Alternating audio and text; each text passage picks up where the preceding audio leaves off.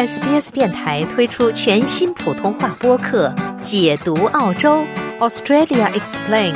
在这里，你可以轻松欢快的了解有关澳洲的有趣知识。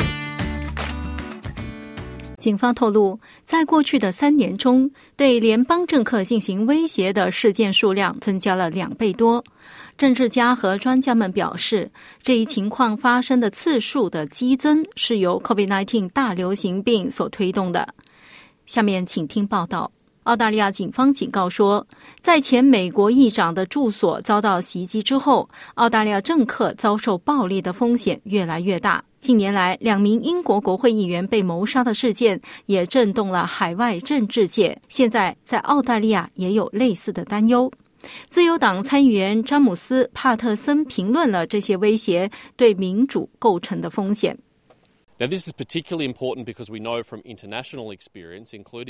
很重要的是，我们要意识到，因为我们从包括英国和美国在内的国际经验中了解到，这些威胁会很快变成非常真实的暴力。这是我们最不想在澳大利亚看到的事情。在 COVID-19 高峰期间，据指称，针对联邦政客的攻击行为有所增加。仅过去一年，警方就调查了五百八十二起骚扰和威胁报告，这包括在联邦选举期间创纪录的八十二起投诉，其中两起最终被指控，还有其中十四起投诉仍在调查中。内尔·福格斯是安全咨询公司 Intelligence Risk 的首席执行官。Over 500 last year during the federal election.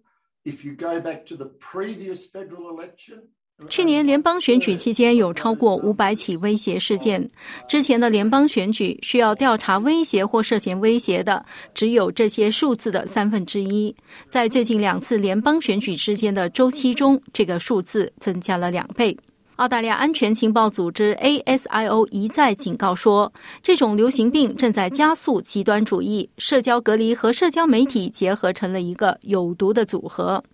来自维多利亚大学的反暴力极端主义专家黛布拉·史密斯认为，这是对民主的攻击。Common thing is that's tying together these threats specifically against politicians. 将这些专门针对政客的威胁联系在一起的共同点是，政府的作用和民主的作用越来越去合法化。因此，我们看到民主原则遭到破坏，民主正在受到公开挑战。网上威胁的绝对数量是一些议员越来越关注的问题。帕特森先生说，他已将针对他的最危险信息提交给了澳大利亚联邦警察。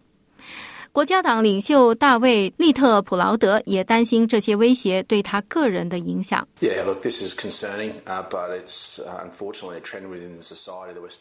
这令人担忧，但不幸的是，这是我们开始看到的社会趋势。我实际上不仅受到了对我自己的死亡威胁，而且还有对我的孩子们的威胁。总检察长马克·德雷福斯表示，政府已获悉该报告，但会将安全措施的安排留给澳大利亚联邦警察和其他执法机构。保护议员的特别警察工作组在五月选举后结束其工作。澳大利亚联邦警察部门表示，其支持言论自由，但是如果这种自由达到了骚扰或者是恐吓的程度时，哪怕是在网络上的威胁，都可能达到刑事犯罪的门槛，并且这种行为不会被容忍。喜欢、分享、评论，欢迎您在 Facebook 上关注 SBS 普通话页面。